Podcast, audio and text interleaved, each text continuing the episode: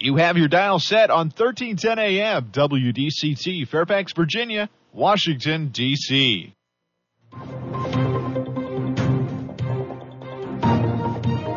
워싱턴과 미국 그리고 세계의 흐름을 짚어보는 라디오 워싱턴의 시사 토크쇼 워싱턴 전망대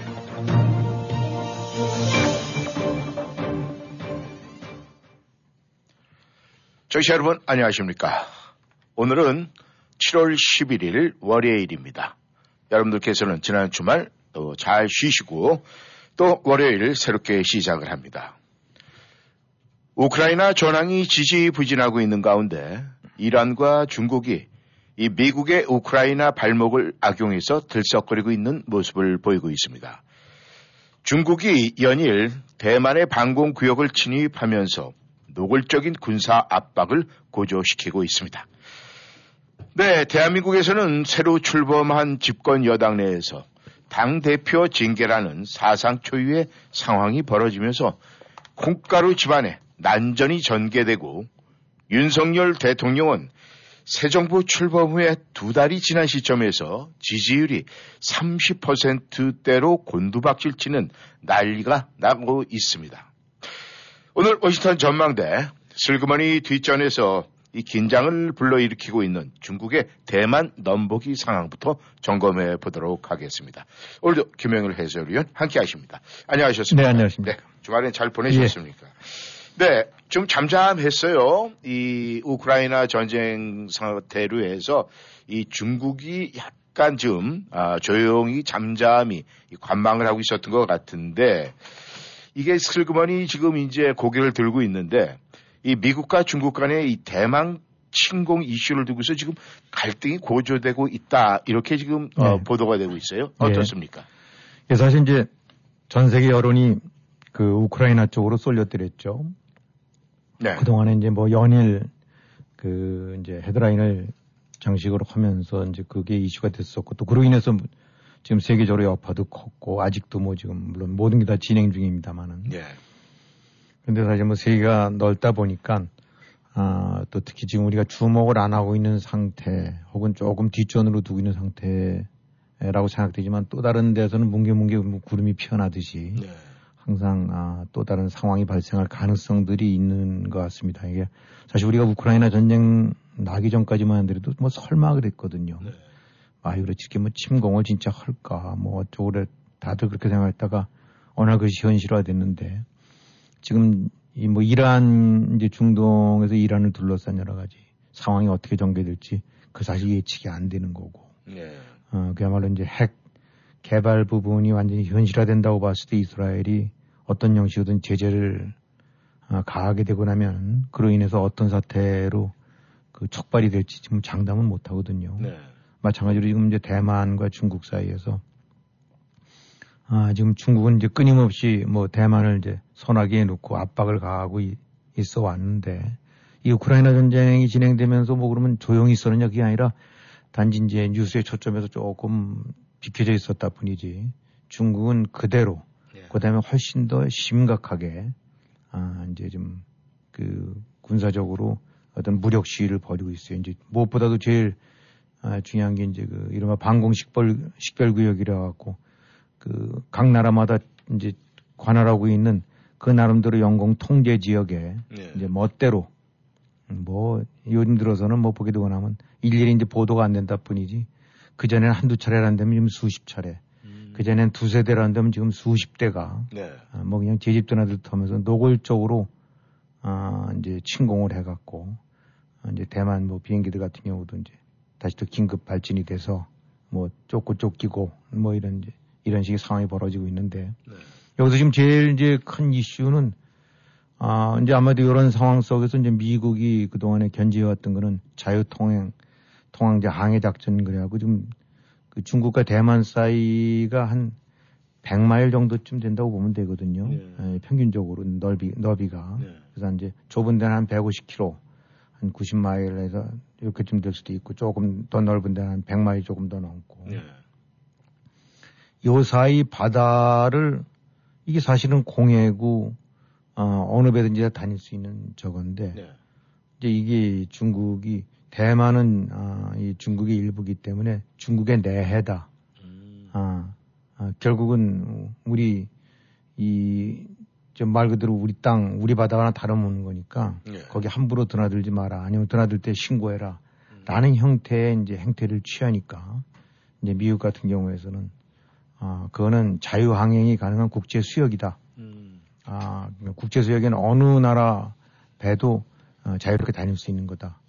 아, 라고 해서 이제 거기에 뭐 구축함이 지나가기도 하고 항모가 지나가기도 하고 해서 네. 이제 그렇게 되고 나면 이제 또 중국 함정이 쫓아와서 아니면 저 뭐 전투기 같은 것들이 발진이 돼 갖고 위협을 가하고 그래서 사실 굉장히 그 아슬아슬한 군사적인 긴장 속에서 그 어떤 사태가 벌어질 수도 있는 네. 뭐 그런 가운데서 이제 걸 삐끗하다가 어떻게 뭐 미사일이든지 총격을 주고받는 음. 사건이 발생해지고 나면은 사실 현장에서는 통제가 안 될 수 있는 상황이 벌어질 수 있거든요. 예. 그래서 아 이제 이런 형태로 아슬아슬한 그 대치가 잇따라지고 있으니까 예.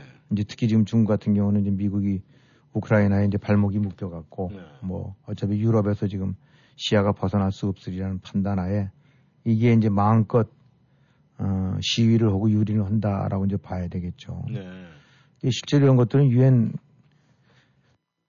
이 해양법이라든가 이런 데에서 규정된 거 보게 되고 나면은 어, 이 자유롭게 그 방공식별구역에서 어, 이제 이게 이, 이런 국제수역에서 이제 다닐 수 있게 돼 있거든요. 네. 음. 그러니까 이 부분은 어, 그럼 이제 그나마 그래도 지금 미국 선박이라든가 함정이 다닐 수 있는 거지 다른 데들은 어, 사실은 그 발을 들여놓기 쉽지가 않죠. 네. 중국이 워낙 그 으르렁거리고 또 그 나름대로 그 무력을 가지고 있으니까. 네네.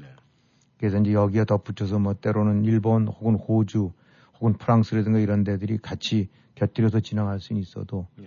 독자적으로 어, 뭐 이래서 필리핀이라든가 음. 태국 같은 데든가가 아, 중국의 그 저걸 거슬리면서 할 수 있는 데가 아니니까 이 사실 지금 러시아와 그 우크라이나 사태에서 보게 되면 러시아 아래는 깡패가 그 힘을 바탕으로 해서 얼마나 저렇게 마구잡이로 어, 이 행패를 부리는 음, 그런 모습들이 그대로 예, 드러나듯이 예.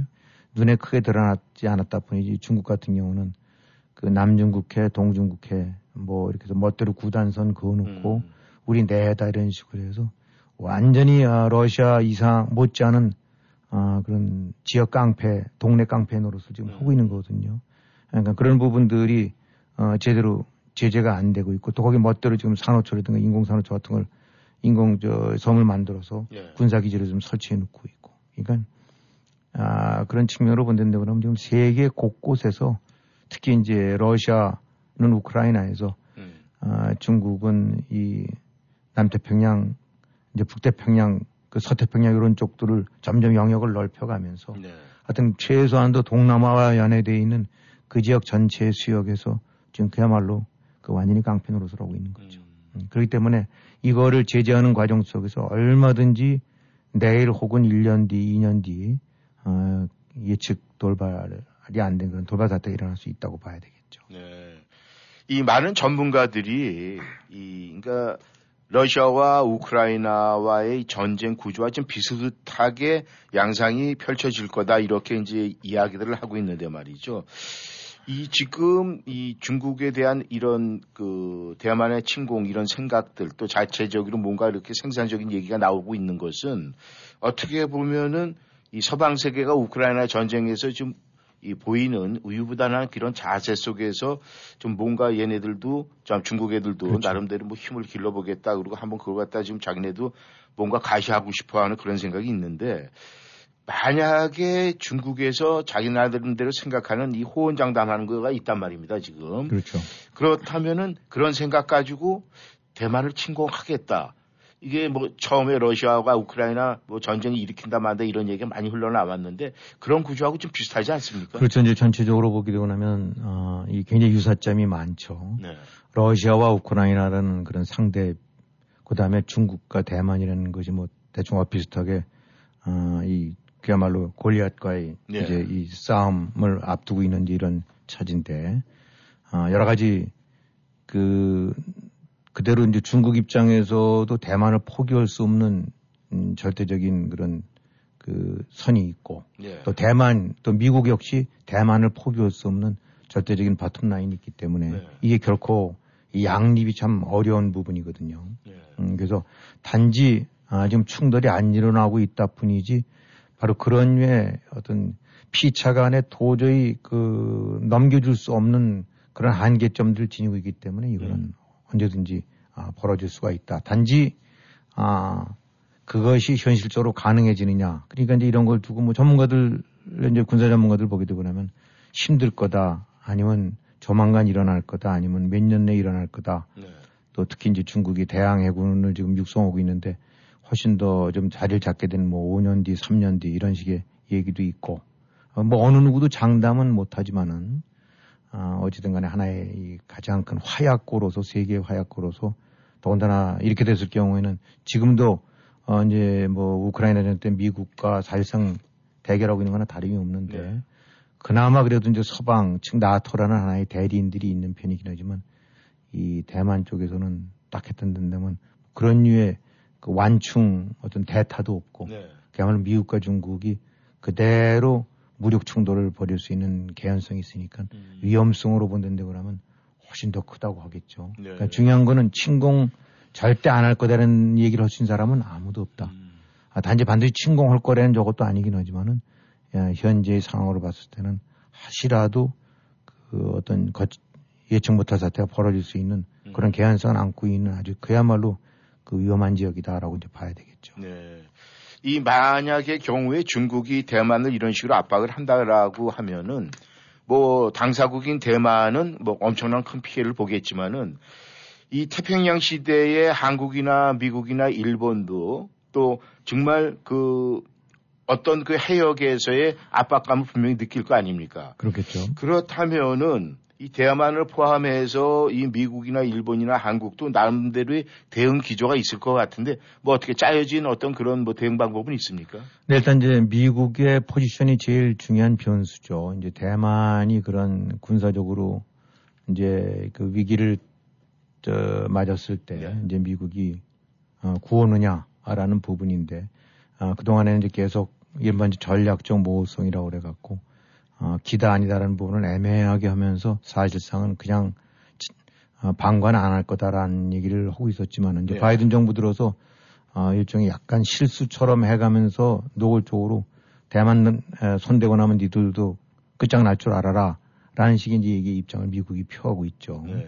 어, 그러니까 뭐 그런 점 부분들은 표현이 좀 애매하다 뿐이지 사실상 미국이 들어 방치는 할 수 없을 거다. 음. 음, 만약에 대만이 넘어가는 걸 방치했다가는 미국이라는 하나의 우산을 속에서 같이 동맹 관계를 형성하고 있는 나라들의 전반적인 신뢰가 다 아, 그냥 와야 되는 거기 때문에 예. 아, 이번에 만약에 우크라이나를 끝내 방치할 수 없는 이유도 네. 뭐꼭 우크라이나가 나토 일원 내지 맹방이 아니라 하더라도 미국이 이제 표방하고 있는 가치에 순응 가치 이제 호오고 있는 나라 예. 그러니까 그렇지 않은 나라에서 침공받았을 때 음. 아, 이거는 그대로 이 좌시에서는 안 된다라는 왜냐하면 그 도미노 사태가 일어날 수 있는 거니까요. 예.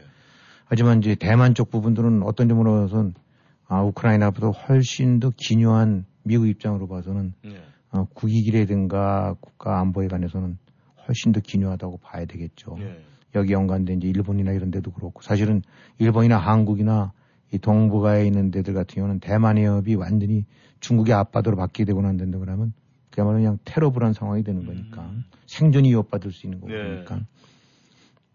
결국은 아, 아, 이거는 후퇴할 수 없다라고 음. 이제 보는 거고 어, 기본적으로는 이제 군사 전문가들 이렇게 얘기들을 저 종합을 해보고 나면 아마 결국은 끝내 아, 이제 대만 침공으로 된다고 하면 아, 중국이 어떤 소기의 성과는 거둘 수 있을 거는 본다. 음. 아, 라고 하지만 동시에 이제 중국 같은 경우는 그 과정 속에서 그야말로 이 괴멸적인 피해 내지 타격도 피할 수가 없을 거다. 음. 간단하게 이제 이렇게 집어삼킬 수 있는 데가 이제 아니다라는 얘기죠. 예. 예. 일단 외형적으로 보게 된다고 하면 이제 그 군사력이라는 것이 무슨 함정수, 아, 그 다음에 전투기수, 네. 아, 그 다음에 미사일, 뭐 음. 보유량, 뭐 전차 보유량 이런 것들을 갖고 이제 숫자로 갖고 얘기를 하는데, 네. 아, 지금 이제 중국과 대만을 본댄다고 그러면은 뭐 중국과 대만의 전력 차이는 그 뭐 정확하게라기보다는 어, 이뭐 몇 퍼센트라고 할 수는 없지만 그야말로 이제 몇대 일, 십 대 일 뭐 이런 식으로 음. 그 이상의 차이가 난다고 봐야 되겠죠. 무슨 핵이라는 건 더군다나 이제 배전 상태에서라도. 예, 예. 그러니까 뭐 전 보유 전투함수라든가 또 뭐 전차나 장갑차 로켓포라든가 전투기수 이런 것들 같은 경우는 뭐 더 비할 나위 없이 큰데 네. 이제 여기에 이제 미군의 지원이라는 변수가 있고 해군력, 공군력으로 이제 미군이 커버하고 있는 부분들이 있는데 예, 예. 여기서 이제 제일 그 관건은 소위 한 100마일에 해당되는 이 해역. 네.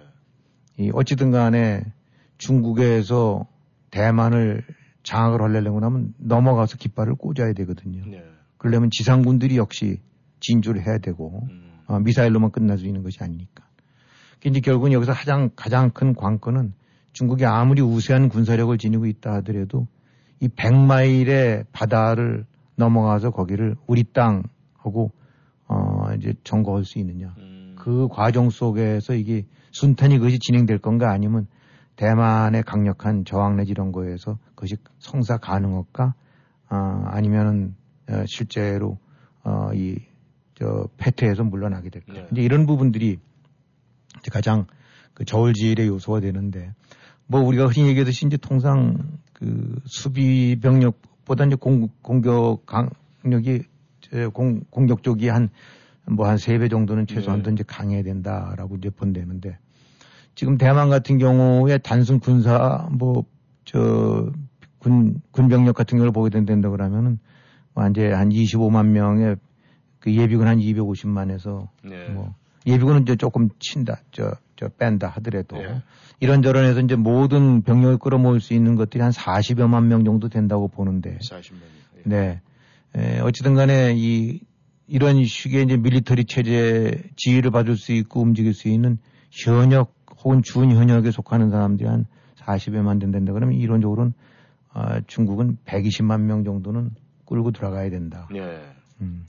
근데 우리가 그 그냥 지상 최대 작전이라고 했었던 과거 그 2차 대전 노르만디 상 작전 말이죠. 예, 예. 그때 뭐 보게 되고 나면 영화나 이런 데를 보더라도 그냥 온 바다를 뒤엎는 식의 어, 그 함정들에 그냥 그 그렇게 이제 밀고 들어갔지 그렇죠. 않습니까? 네. 거기서 한 3개월간에 걸쳐서 이한 50만 명 정도의 이제 이 병력 사상자가 났다고 하거든요. 음. 뭐 역대 최대 이 대규모 작전인데. 근데 아, 지금 타이완 인구 같은 경우는 한 2,500만 정도쯤 된다고 본다는데 그러면은 이 가운데에서 어, 이제 예비군 병력까지 해서 한 300만 정도가 버틴다. 네. 이리저리 하여튼 해서 했을 때 이게 과연 중국이 어, 여기를 날름 쉽게 먹을 수가 있을까? 음. 이제 이 부분은 아, 제일 이제 관건이 의문의 관건이 되는 거죠. 네. 아, 간단하게 해서 한 100만 명이 바다를 걷는다고 음. 바다가 뭐 한 100마일이니까 그렇게 크게 멀지는 않다 하더라도 네.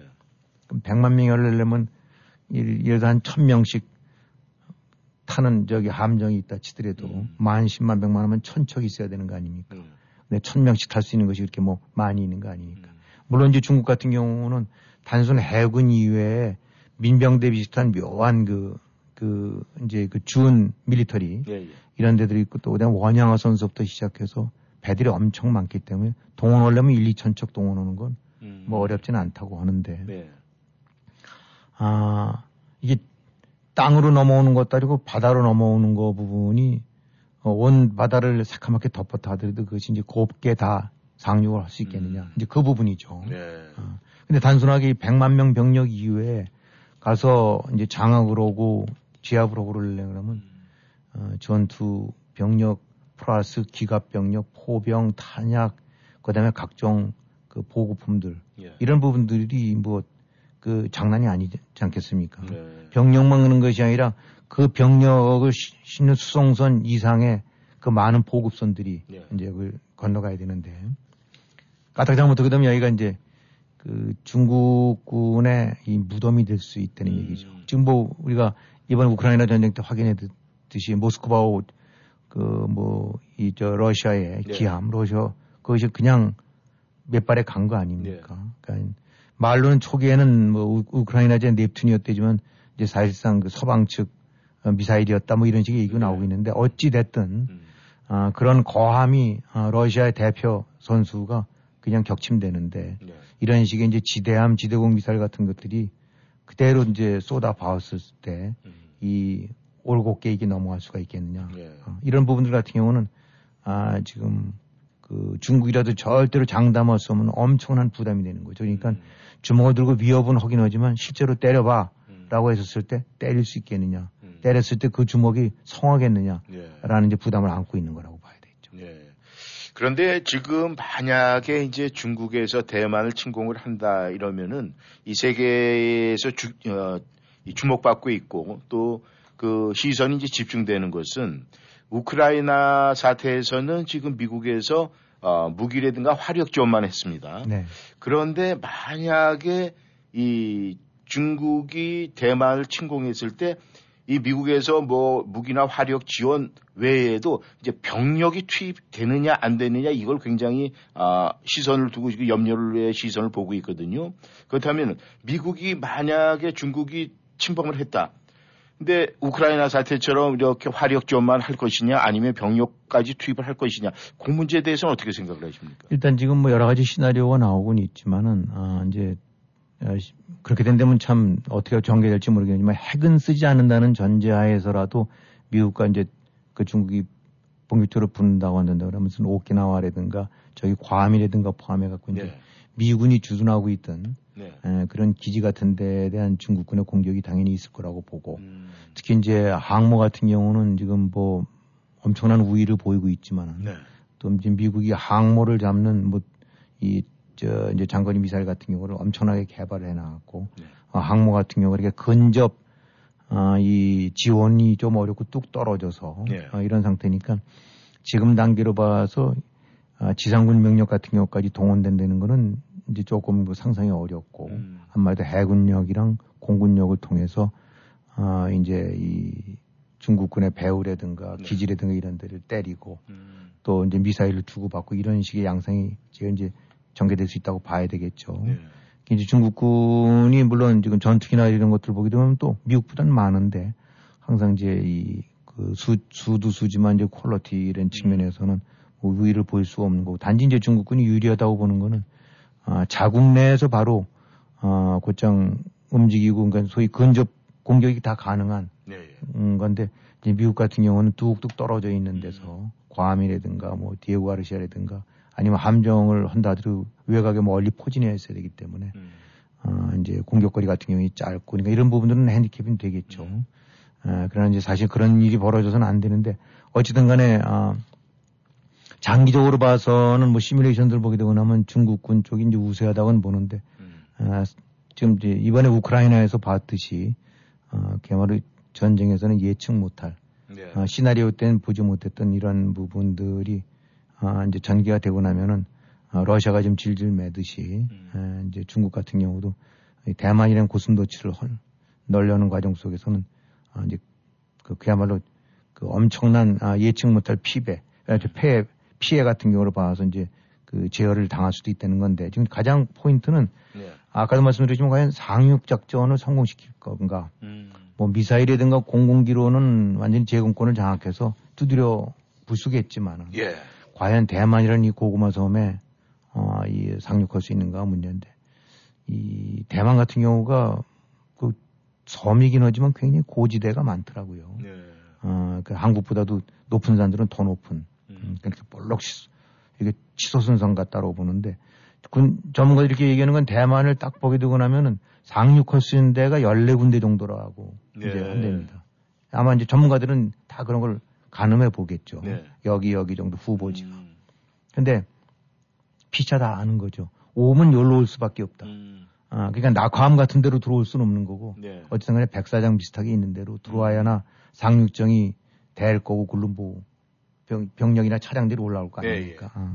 그런 데가 어, 이 워낙 고지대고 절벽 같은 데가 많고 그래갖고 한 14개소 정도밖에 안 돼. 여기는 아, 다 이제 서로 어, 이 알고 대비를 하고 있는 거예요. 음. 어, 그러니까 이런 데 같은 데는 어, 그야말로 이제 저기 노르만디 상륙작전 때 이제 독일군이 쫙 그 참호를 파놓고 네. 나바론의 거포 같은 거를 해놨듯이 음. 대만 쪽도 해놓고 네. 미사일 방어 체계 특히 이번에 이제 우크라이나 전쟁 보면서 야, 이 미사일이 이게 간단치가 않은 거구나. 그러니까 이제 뭐 엄청나게 아, 이제 그런 제블린 같은 그런 형태의 아, 이제 지대공도 될 수 있고 지대함도 될 수 있고 그런 것들을 준비를 하겠죠. 네. 그래서 이미 대만 같은 경우는 이제 중국군의 상륙을 막기 위해서 이미 수십 년째 주요 해변에 이제 터널이랑 벙커 같은 경우를 쌓아놓고 사실상 다 이제 요새라는 얘기죠. 네. 그러니까 이거를 점거하기가 아 절대로 간단치도 않다. 음. 음. 그러니까 수적으로는 많지만은 네. 아 이런 요새를 침공하고 그다음에 그 바다를 건너는 과정 속에서 엄청나게 많은 아, 미사일로 당할 수밖에 없고 음. 어, 특히 이제 대만도 중장 중거리 미사일은 지니고 있기 때문에 그 이 저 이제 중국의 요새 저 경제 요충지라고 할 수 있는 네. 바로 이제 강 건너 이쪽 부분들을 얼마인지 공격을 하면서 그러니까 이런 것들 감안 안 된다 그러면 이제 엄청나게 아 이제 타격을 입을 수가 있는 거죠. 음. 그래서 이제 나올 수 있는 대안들이 대만을 다 먹기보다는 네. 아 이제 이 중국 본토에서 가까운 뭐 이른바 금문도 네, 네. 라든가 이제 펑후, 마주 이런 섬 같은 경우를 아 이제 대만의 외곽 도서 네. 이런 데들에서 항구로 친다면 연평도라든가 네, 네. 뭐 이제 요런 거 정도쯤 네. 되겠죠.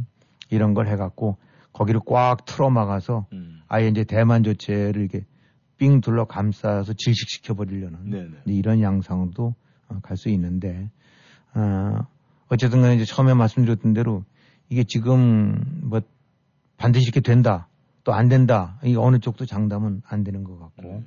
이제 대만 입장으로 봐서는 우크라이나 진행되는 걸 보면서 야 우리도 잘하면은 꽤 버틸 수가 있다. 음. 그래도 또 미국도 있는 것 같고 네. 어, 또 무엇보다 무기를 잘 갖춰놓고 난다면은 그 이번에 우크라이나 때 러시아의 그 막강한 기갑 병력을 그냥 그 와해시키듯이 아니면 네. 저지시키듯이 우리도 상륙 병력 같은 경우 음. 얼마든지 우리가 이제 저지시킬 수 있다라는 그런 부분들이 어, 실제로 이제 많은 사기를 고문시키는 역할을 하는 것 같아요. 음. 그만큼 이제 중국은 더 부담스러워졌을 수도 있겠죠. 네. 어, 뭐 그렇기 때문에 더 무력 시위를 하고 있는 건지 모르긴 하지만, 예, 지금 하여튼 뭐 국제적인 것이 전혀 예측 대로만 되는 건 아니긴 한데, 네. 아, 처음 말씀드린 대로 지금 전개되는 거는 우크라이나라는 그런 커튼 속에서 일단은 그 세계인들 시선은 못 끌고 있지만은 음. 미국 입장으로 봐서는 또 다른 아주 엄청난 그 부담을 줄 수 있는 전단이 음. 아, 역시 또 아시아 쪽에서도 지금 형성되고 있다는 거. 네. 아, 이거는 부인 못할 사실 같아요. 네. 그렇다면은 이제 이 병력이 상륙한다. 이것은 뭐 가능성이 없고 그래서 그냥 뭐 이제 비행을 하면서 이니 겁만 주고 있는 것 같은데 앞으로 어떻게 될 것이다. 뭐 이런 뭐 빠른 진단 같은 건 없습니까? 뭐 지금 이제 뭐 저기 중국군 입장으로 봐서는 지금은 아직은 그 맞붙어 갖고 좀 절 여력이 안 되니까 네. 4, 5년쯤 지나서 지금 함정 저 항모 좀 세척제하고 있는데만 대여섯 척 만들어 갖고 네. 미국에 대한 그 맞견제도 되고 음. 훨씬 더 전력을 강화시키고 난 다음에 그래서 뭐 4년 뒤, 5년 뒤 뭐 이렇게 들어가고 있는데 지금 이제 한참 불을 지르는 거는 이제 시진핑이 조만간 이제 황제 취임을 해야 되는데 음. 아 모든 것이 다이 자 제어가 되고 아 중국의 국력이 지금 우기승천하고 있다. 음. 뭐 이런 식의 이제 과시라는 아. 측면도 있긴 한데 네. 아 이제 3, 4년, 4, 5년 동안 중국의 군사력이 팽창하는 거 못지않게 또 어떻게 보면 뭐 대만도 또 많은 그 수비 역량을 갖출 수도 있고, 네. 어, 뭐 하여튼, 하여튼 한마디로 그건 참 전망하기 어려운 네. 단기간 내에는 네. 어느 누구도 예측할 수 없는 그런 상황이 아니, 지금 또 어, 대만에 의해서 전개되고 있는 게 아닌가 싶어요. 네. 청취자 여러분께서는 워싱턴 전망대 함께하고 계십니다. 전하는 말씀 듣고 다시 돌아오겠습니다. 뜨거운 여름 시원한 세일 상품이 가득한 K마켓과 함께하세요. 이번 주 금토일 100불 이상 구매 시 한국 배추가 박스에 14불 99, 단 도매 제품, 박스 제품, 쌀은 포함이 안 됩니다. 돼지 항정살을 파운드에 15불 99, 한국산 방어를 파운드에 2불 49에 세일하고 있습니다. 이번 기회를 놓치지 마세요. 대한민국 프리미엄 농수산 식품 울타리몰 상설 매장 운영하고 있습니다. 그 밖에 K마켓이 준비한 여름 맞이 초특가 세일 상품들을 만나보세요. 걱정 뚝, 안심 up. 언제나 고객과 함께하는 믿을 수 있는 이신욱 공인회계사. 이신욱 공인회계사는 조지 워싱턴 회계학 석사 및 시카고 대학 MBA를 졸업했으며 고객이 보지 못한 부분까지 챙겨드립니다. www.yicompany.com 웹사이트에 접속하셔서 편하고 안전하게 온라인 상담 및 세금 보고 의뢰해 주세요. 각종 세금 보고 및 회계 업무는 이신욱 회계사무실에서 애난데일 한국일보 2층 센터빌 스파월드 건너편 전화번호 888-737 number one 언제 어디서나 이신욱 공인회계사 너 너무 예뻐졌다. 성형했니? 페어팩스 기우미 치과에서 치아 교정했잖아. 치아 교정만 했는데도 너무 예뻐졌는데? 버지니아 유일한 master provider인 기우미 치과에서 하는 Fast Braces. 몰라? 치아 교정을 단 3, 4개월 만에 교정하는 획기적인 교정 기법이래. 지금 선착순 30명에 한해서 20% 디스카운트도 하고 있어. 그래? 그럼 우리 아이들도 빨리 데려가야겠네. 신경치료 등 일반 치료도 30년 경력의 기우미 치과라면 믿고 맡기실 수 있습니다. 703-273-2545 273-2545 귀국 준비하고 계십니까? 새 차 구입 시 trade-in이 걱정되시나요? 중고차를 타실 계획이시라고요?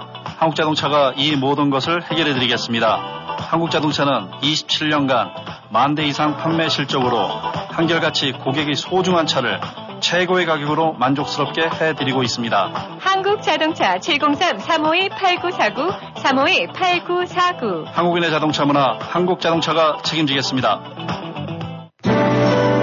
삼촌 얼굴 혈색이 너무 좋아졌어요. 그래? 노팔 엑기스 덕분이지. 아, 노팔 고농축 발효 엑기스 요즘 난리던데요. 알잖아. 내가 당뇨 합병증의 지방간으로 움직이는 병원인데 노팔 엑기스 덕분에 거뜬해졌어. 네, 노팔 엑기스는 인슐린 수용 능력 증강으로 진성 당뇨, 당뇨 합병증에 탁월하며 혈액의 기능을 향상시켜 지방간, 간염, 간경화 등 간 질환에도 뚜렷한 효능을 보입니다. 자연 건강의 집으로 지금 전화 주세요. 703-333-5066, 333-5066. 데저트 블룸 노파라켓은 자연 건강의 집에서 판매합니다. 여러분은 지금 라디오 워싱턴 그리고 미주경제 신문 대표인 김용일 해설위원과 라디오 워싱턴 콘텐츠 본부장 이구순이 진행하는 워싱턴 전망대를 함께하고 있습니다. 전하는 말씀 듣고 다시 돌아왔습니다. 청취자 여러분께서는 워싱턴 전망대 함께하고 계십니다. 대한민국의 시선을 좀 옮겨보겠습니다. 국민의힘 이준석 젊은 대표입니다. 아, 젊은 대표인데 이 당원권 정지 6개월 중징계를 받았습니다. 이게 여러 가지 이야기가 있어요. 뭐 나이가 어려서 뭐 지금 정신 못 차리고 뭐 돌출 행동을 많이 한다. 뭐 여러 가지 이야기는 있었습니다만은 그래도 국민의힘 집권 여당의 당 대표인데 이 초유의 이 사건 아닙니까? 강원권 정지 이 굉장히 중징계라고 하는데 이 전례가 있었습니까? 글쎄요, 뭐 저기 과문하지만 이렇게 봐도 이렇게 딱 떠오르, 떠오르는 게 없는데 네. 그 전에도 보게 되고 나면 여당 내에서는 더더군다나 말할 것도 없고 네. 그러니까 집권당 내에서는 어, 야당에서 뭐 그야말로 이렇게 파벌끼리 나눠서 서로 그냥 당수 혹은 당 대표 네. 어뭐 뺏고 뺏기고 하는 그런 전당대 같은 걸 통해서 되고 나면 뭐 직무집행정지 가처분 신청 이런 걸 해서 이제 더러 그 현재 그 어떤 당권 같은 경우를 이렇게 이제 중지시키거나 이런 사례들이 있었더랬죠. 네. 근데 이것처럼 어, 당원권 정지라는 건 결국은 당원 자격이 없어지는 거니까 당 대표 자격이 이제 없는 거랑 어, 똑같은 거 아닙니까? 네. 예. 이 그야말로 사상 초유의 일이라고 하는 말대로 이 전례가 그런 일을 찾기가 어려웠던 얘기고 특히 이것이 집권당 내에서 예. 어, 이런 사태가 벌어졌다는 거는 정말 그, 그 과거에선 찾아보기 어려웠던 그런 일이 아닌가 싶어요. 예. 오늘 보니까 그 여당 이제 내에서 뭐 최고위원 열고 그래갖고 이제 저 이준석 대표는 이제 저 천액 일단은 이제 배제하고 음. 대신 어, 이제 대표 대행 같은 식으로 해서 어, 이제 당무를 글로 정리가 돼버렸고 뭐 의원총회에서도 통과가 됐다는데. 네. 음, 하여튼 뭐 한마디로 그냥 어, 보는 관점에서 서로 표현을 어떻게 쓸지 모르긴 합니다만 하여튼 팩트로 본다고 하면 어, 쫓겨난 거죠. 음. 어, 뭐 6개월 뒤에 어떻게 될지 모르긴 하지만 일단 책상 이제 들어버린 거겠죠. 음. 들어버리고 난 다음에 아, 됐어. 그 이제 이, 넌 거기 나가 있고 이제 네. 우리끼리 알아서 할게. 음. 라는 식의 상황이 된 건데. 네. 아, 이뭐 모르겠어요. 이제 이준석 대표라는 사람이 어떻게 대응을 할지 그 동안에 아, 지금 나왔던 말로는 이제 뭐 이른바 법원에 가처분 신청을 해갖고 이런 일련의 그 당무 당 내부에서의 처리가 당권 정지를 시키는 것이 적절치 않다라고 음. 이제 얘기를 한다는 것 같고 일단 사퇴는 이제 안 한다라고 하는데 이게 이제 법으로 그, 그 사법부 쪽으로 올라갈지는 모르긴 하겠습니다만은 지금까지 나온 말로 봐서는 알겠다 뭐 수용하겠다 이런 얘기는 아닌 것 같고 네. 음, 에, 지금 그런 상태에서 좌우지간 어쨌든 이제 배제돼 갖고 네. 어, 이제 나머지 어, 이제 일종의 기성세대들이라고 해야 되겠죠. 거기서 다시 재장악을 해서 접수를 한 것 같은 느낌은 주네요. 네. 현재 오늘까지 본된데 그러면. 그런데 이제 집권 여당에서 물론 이제 지금 말씀 아, 하신 대로 아, 정말 이제 우리가 젊은 정치인이라서 굉장히 핫 이슈가 됐고 이번 대선에서 큰 역할을 했던 건 이제 분명한 사실이지 않습니까? 그렇죠. 근데 이제 문제는 그 뭐 신모 변호사라는 분이 뭐 그런 얘기를 했어요. 우리가 보통 이제 뭐 누군가와 뭐 정치적인 이런 이야기를 나눈다든가 뭐 이야기를 뭐 사담이 될 수도 있고 아니면은 뭐 정치적인 그런 얘기도 있을 수가 있는데 이제 그런 얘기를 하면서 이 이준석 대표가 항상 녹취를 했다. 그런데 이것이 뭐 같은 편끼리 녹취도 이게 뭐 할 수는 있겠지만 그것이 뭐 굉장히 사회적으로 또 얘기를 아, 꺼내면서 그것이 문제다 뭐 이런 얘기를 하더라고요. 그렇다면 이런 모든 것을 갖다가 이 지금 집권 여당 측에서 쉽게 해서 기성세대에서는 다 알고 있었는데 기회를 엿보다가 이 문제가 나왔을 때 이걸 이제 이런 식으로 조치를 했다 이렇게 생각을 하는데 김 의원님께서는 이 문제 어떻게 생각을 하세요? 네, 뭐 이거 제가 그 정치판에 들어가 있는 것도 아니고 정치를 잘 모르기 때문에 이제 네. 함부로 얘기하긴 그렇습니다만은 그냥 가장 원론적인 측면에서만 한번 얘기를 해본다고 그러면은 아 일단 지금 우선 뭐 새 정부 출범한 지 한 두 달 조금 지나지 않았습니까? 예, 예. 그야말로 지금 원래는 과거 정권 때 본다는데 그러면 정권 출발해서 몇 달은 그야말로 그냥 깃발이 올라가고 서슬이 시퍼렇고 네. 이 뭔가 그냥 일, 일사 그냥 저좀 혼연일체 뭐 이런 식으로 돼갖고 그냥 예, 예. 어 그런 어떤 정권의 힘이 넘쳐날 때죠. 어 그냥 근데 지금 보게 되니까 그야말로 배란간 콩가루가 돼버렸는데 네. 짧은 새에. 근데 이제 이 가장 원론적인 측면에서만 본다고 하면은 지금 외형적으로는 윤리위가 이런 결정을 해서 성상납 의혹과 관련된 걸 다루기는 이런 걸 해서 뭐 적절치 않다 해서 당원권 정지를 시켰지만은 네. 뭐 누구나 다 알다시피 이건 당권 싸움이고 권력 싸움 아니겠습니까? 음, 네. 권력 다툼이라고 봐야 되겠죠. 그래서 뭐 다른 어떤 명분을 내세운다 하더라도 당 대표가 가지고 있는 그 이제 차기 총선 이제 다가오고 네. 어, 이런 공천권서부터 시작해서 결국은 이 권력을 누가 장악하려고 하느냐, 음. 어, 누가 장악하느냐라는 음. 그런 거와 다 연관된 일련의 조치이고 움직임들이라고 볼 수밖에 없는 거겠죠. 네. 지금 뭐 어떤 집권당 보게 되고 나면 이제 뭐 이른바 윤석열 대통령과의 측근들로 중심된 이른바 윤핵관이라고 하는 네. 윤석열의 핵심 관계자라고 하는 사람들. 음. 또 그다음에 이제 어, 안철수 쪽이 뭐 하나의 또 한 그룹을 이루고 있겠죠. 네. 여기 이제 이준석 대표라는 사람이 이제 또 다른 뭐 수요가 많지는 않지만 네. 대충 요런 정도의 이제 그 3개 그룹이 서로 아 이제 그런 다툼을 벌이고 있다고 보는데 이번에 같은 경우에는 어 이제 윤회 윤핵관이랑 이제 안철수 쪽이 이제 이준표 쪽, 아니 이준석 쪽에 이제 철퇴를 가했다고 이제 봐야 될 수밖에 없는데 네. 이 원론적인 문제 측면에서 봤을 때 이제 집권당 대표가 뭐꼭 대표가 아니라 하더라도 네. 이런 윤리의 이제 이런 부분들이 어, 과연 타당한 건가라는 부분들에 관해서는 이의가 많이 나올 수 있을 것 같아요. 네. 아, 물론 당은 당무는 당무위원회가 있고 당 윤리가 있고 그 당 자체에서 하나의 그 어떤 그 행정적 혹은 당 사법적 판단을 내릴 수는 있을 겁니다. 네. 어, 근데 이제 그런 부분들이 이렇게 당 대표라는 무게가 좀 달라지고 이 또 여기에 얽혀진 권력이라든가 이런 것들을 이제 암투라는 그런 인상을 받게 될 때는 그야말로 클리어하고 명백한 어떤 그 누구든지 어, 수용하거나 그래도 납득할 수 있는 그런 음. 그 선들이 있어야 되는 게 아니냐. 음. 지금 집권당 대표라는 게 우리가 이 이준석이라는 사람이 뭐 젊은 사람이고 네. 또뭐 이리저리 언행이든가 이런 부분에서 좀 눈살 찌푸리던 것도 사실 많이 있었죠. 네. 나이 든 사람들 입장에서 봤었을 때는 음.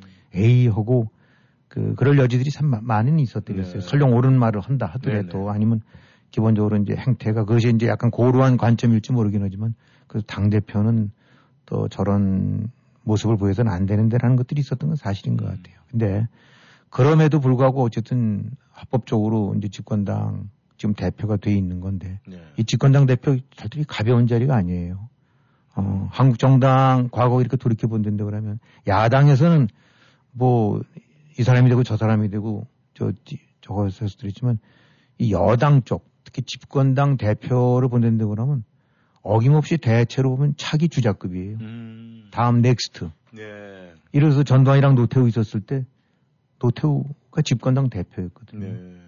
민정당. 네. 응. 그다음에 노태우랑 노태우 대통령 때 김영삼. 음. 그야말로 뭐 다음 아닙니까? 음. 어, 다음 점, 점 찍어 놓은 사람 아니에요. 누구든지 그 네. 무게가. 그다음에 김영삼 때 이해창 음. 역시 마찬가지였죠. 또 문재인 때 이낙연. 음. 박근혜 때는 뭐 김무성. 나중에 뭐 한다 하더라도 어쨌든 그 순간에는 어, 제일 유력한 차기. 네. 그러니까 이 집권당 대표는 아, 야당 대표와는 또 다르다. 그러니까 차기 대선을 앞두고 이미 next로 다음 주자로 지명이 됐거나 아니면 가장 유력한 음. 유력 주자 중에 하나의 정도의 무게감을 가는 것이 대표인데 네. 어, 이 나이고 뭐 이거 하다 보니까 그냥 한 큐에 그냥, 그냥 음. 날려버린 거거든요. 그 성상납 의혹. 네. 아, 그 부분 모르겠어요. 저도 그 팩트가 어떻게 사실관계가 음. 그야말로 어느 게 truth인지는 그 누구도 장담 못하고 예. 그걸 조사해야 되겠죠. 의혹이 제기됐단다면은. 음, 근데 이런 뭔가의 의혹 어딘가 유튜버에서 제기했던 의혹을 토대로 해서 음. 아, 듣는 말, 말을 해봤더니 잘 해명이 잘 안, 이해가 안 간다. 라는 음. 식으로 해서 얘기하는 건데 조금 과, 저 과장하게 얘기했는데면 전두환 때 그냥 노태우가 어딘가 뭐 성상, 성과 연관된 부분에서 날라갔다. 음.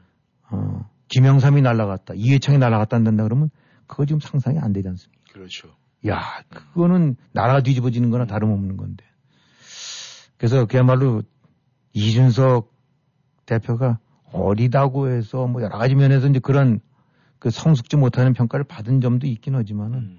이게 그런 의혹으로 날려보낼 이렇게 휙 날라버려도 되는 건지 예. 이런 부분에 관해서는 석연치 않게 느껴지는 대목들이 참 많이 음. 얘기죠. 암만 윤리위 이렇게 제시를 하고 예. 당 자체 내에서는 합법적인 절차를 받았다라고 하지만 지금 그것도 해석상이 여진 많은 거 아닙니까? 그렇죠. 당 윤리의 결정이 아, 그대로 그럼 법이다. 음. 아, 움직일 수는 법이다라고 한다면 이거에 입각한다는데 그럼 앞으로 제일 무서운 거는 음. 검찰이나 사법부가 아니라 당 윤리가 네. 될 수도 있는 거죠. 음, 그런 측면으로 봐서는 가장 본질적인 문제가 에브리바디가 다 수긍하고 어, 납득할 수 있는 그런 지금 그 타당성 음. 어, 내지 합법성을 지니고 있느냐. 네. 어, 현실적으로 지금 급하고 그러니까 사실 지금 이런 콩가루 되고 있는 것들 보게 된다면 집권당은 지금 지금 지지율 그냥 쿡쿡 떨어지고 네. 이뭐 초장에 그냥 적전 분열처럼 망가지고 그러다 보니까 뭔가 수습을 하고 그러려면 그럴 아, 필요성이 있다는 건 알긴 알겠지만은 음. 하지만 그거와는 별개의 문제로 이런 류의 조치가 과연 아, 이 상식이나 이 타당성 측면에서 그대로 수용이 될 수 있냐는 이건 조금 별개의 문제 같아요. 네. 이번 이 이준석 대표 문제 같은 경우에는 보면은 이 떡잎을 잘라내는 그런 입장인 것 같은 것이 이 일반 국민들의 느낌을 그대로 갖고 있습니다만은 아마 이것이 지금 말씀드린 대로 당 대표는 뭐 어, 진짜 대선급이다. 뭐 이렇게 말씀을 하셨는데 이 차기 대권을 벌써 지금 취임 1년도 안 됐는데 그런 소리가 이렇게 나온다는 것 자체가 지금 집권 여당이 굉장히 큰 문제 아니겠습니까? 그렇죠. 뭐, 아니, 언제든지 뭐 정치에서는, 아, 또 자기 차기 후보들이 또 유력주자들이 뭐 그럴 수는 있는 건데, 네. 결국 이제 당 대표 이렇게 철커덕 잘라버린 거다. 이 법 해석상으로 이것이 맞는 거냐, 절대적으로 옳은 거냐는 부분인데, 네.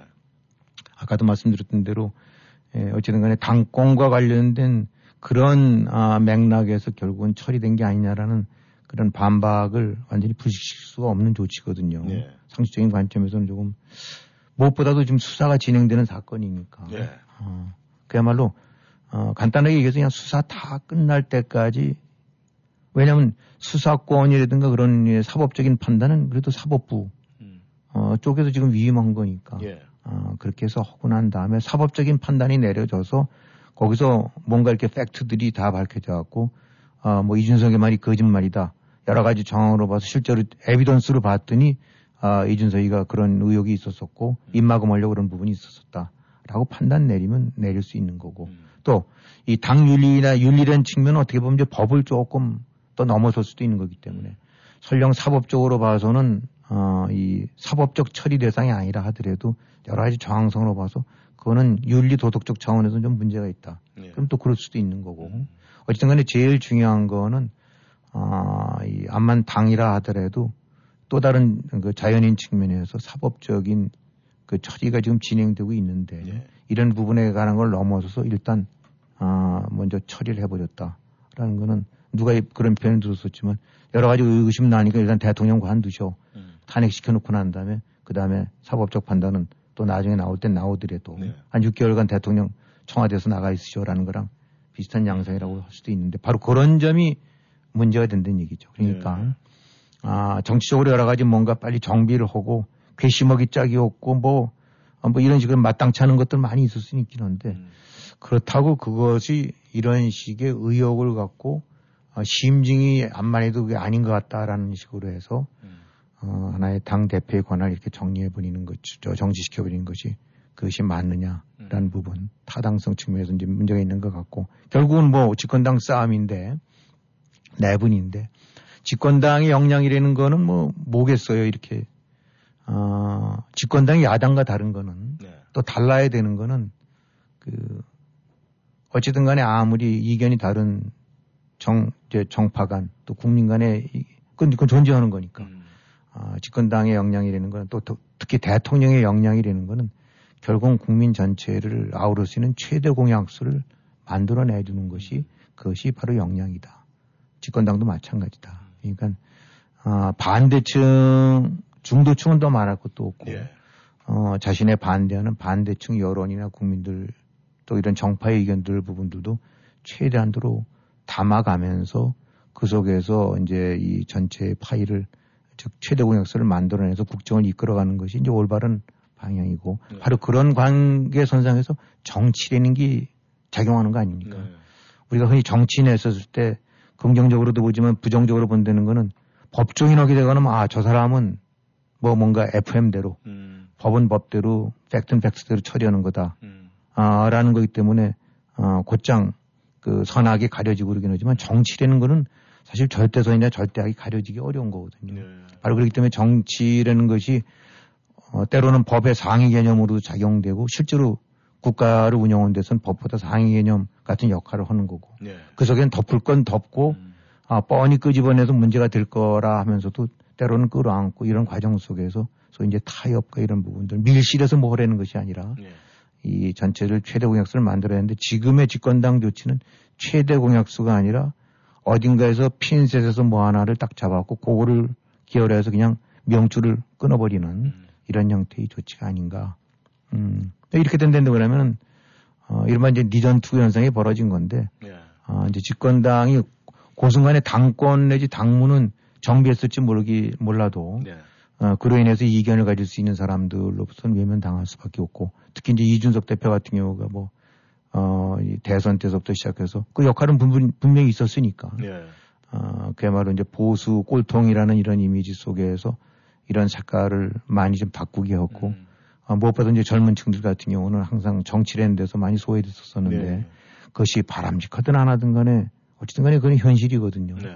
아, 뭐 중년, 장년, 노년들만 할 수 있는 것이 아니고 다 국민이 그러니까 그 속에서는 다양한 목소리가 반영이 돼야 되고 그 과정 속에서 이제까지 어, 이 소외되거나 아니면 배제됐던 그런 층의 목소리를 담고 그거를 끌어올려서 대선이라는 결과로 이끌어냈을 때 분명히 일조롱은 사실이거든요.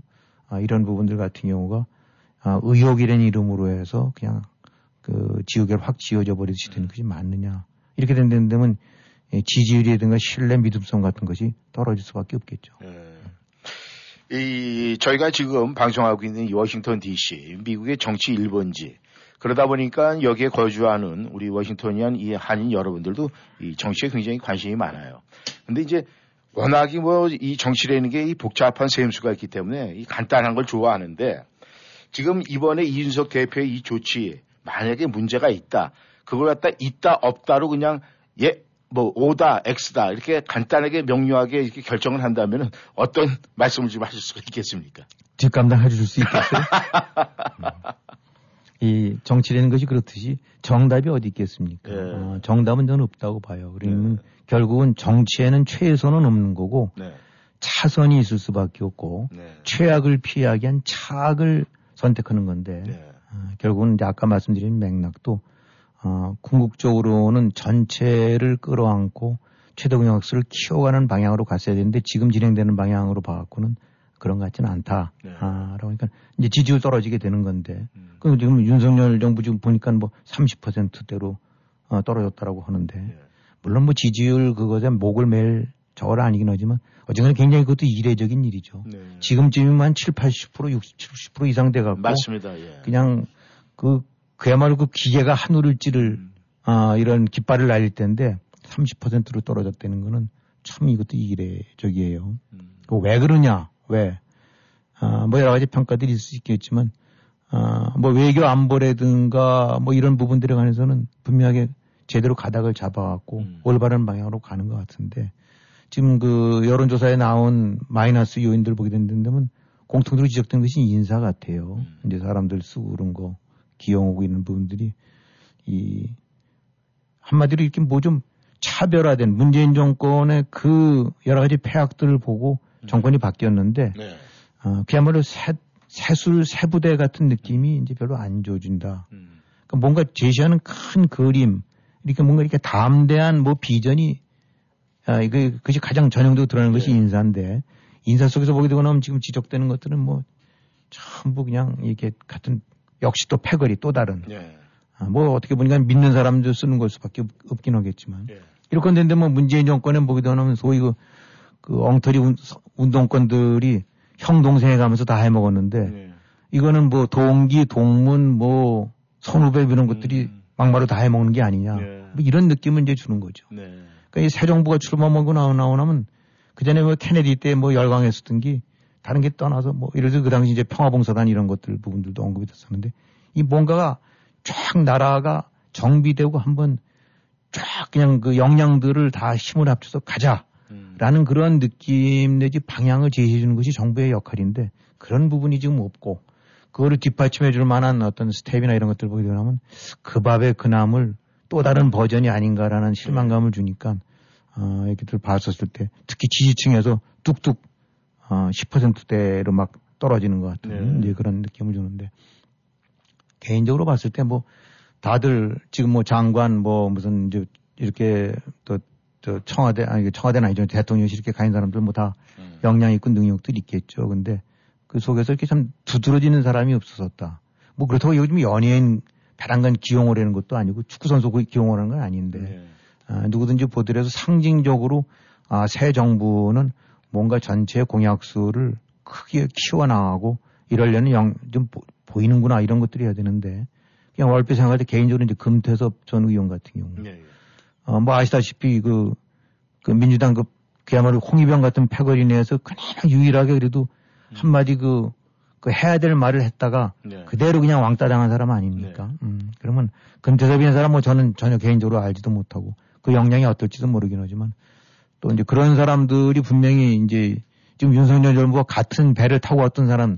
노선은 아니었지만은 네. 에, 어디 몸 몸을 담고 있었던 간에 그래도 정론 정도를 피는 사람은 어 끌어쓴다. 음. 지금의 여기 보게 되고 나면 이제 공화당 뭐 난장판이 벌어지고 있지만 그 리즈 체니 같은 경우는 예, 예. 뻔히 불이익을 알면서도 음. 그래도 올바른 방향을 지시하고 길을 얘기하는 거 아닙니까? 그렇죠. 아, 그게 앞으로 선거는 어떻게 될지 모르겠지만 그래도 그런 사람들이 평가받고 예. 아, 채워져야 되듯이 혹시 금태석 같은 사람한테 무슨 장관 하나를 맡겠다는 하면 주는 이미지가 다르지 않았을까. 음. 어디 어디 뭐 고향 동문, 학교 동문 이런 쪽으로만 음. 쭉 하지 말고. 그래서 이 여하튼 인사라는 것이 아 사실 인사가 만사라고 그래갖고 인사를 통해서 그 정부의 칼날이든가 비전이 엿보이는 건데 또 앞으로 가고자 하는 방향성이 엿보이는 건데 그런 점에 있어서는 별로 이렇게 신선한 어떤 걸 주지 못한 게 아니냐. 네. 아, 그러면서 이제 안에서는 콩가루 집안을 하도 이제 암 권력 다툼이 벌어지고 나니까 네. 떨어질 수밖에 없고 음. 그다음에 또 이제 우려된다 그러기보다는 뭐 저는 우려라기보다는 이렇게 보이는 것이 지금 과연 대통령을 견제할 사람이 있느냐. 음. 견제하는 것이 나쁜 의미가 아니라. 예, 예. 과연 지금 문재인 정권 때 문재인을 견제할 사람이 있었는가는 그 점에 관해서는 맨 처음 약간 뭐 허약하고 대리인 같은 존재였는데 가만히 보게 되니까 그게 아니라 음. 아, 이 문재인 사람은 이건 그야말로 그, 그 고집이라든가 뭐 이런 부분에 있어서 어, 이 결코 누가 감당이 안 될 사람이 아니었는가 이렇게 생각이 네, 드는데 네. 지금의 윤석열 대통령을 누군가가 간언을 하고 음. 어, 그야말로 대사관 같은 존재가 있어서 음. 아, 이건 아니요, 아닙니다. 음. 아, 라고 하면서 할 수 있는 사람들이 있는가라고 보게 되고 나면 아, 그런 부분들이 안 보이는 게 아닌가. 음. 음. 거기다가 이제 부인 같은 경우는 김건희 아, 저 대통령 부인 같은 경우는 사실은 굉장히 심적 여러 가지 네. 그래서 리스크를 네. 항상 줄 수 있는 요소들이 음.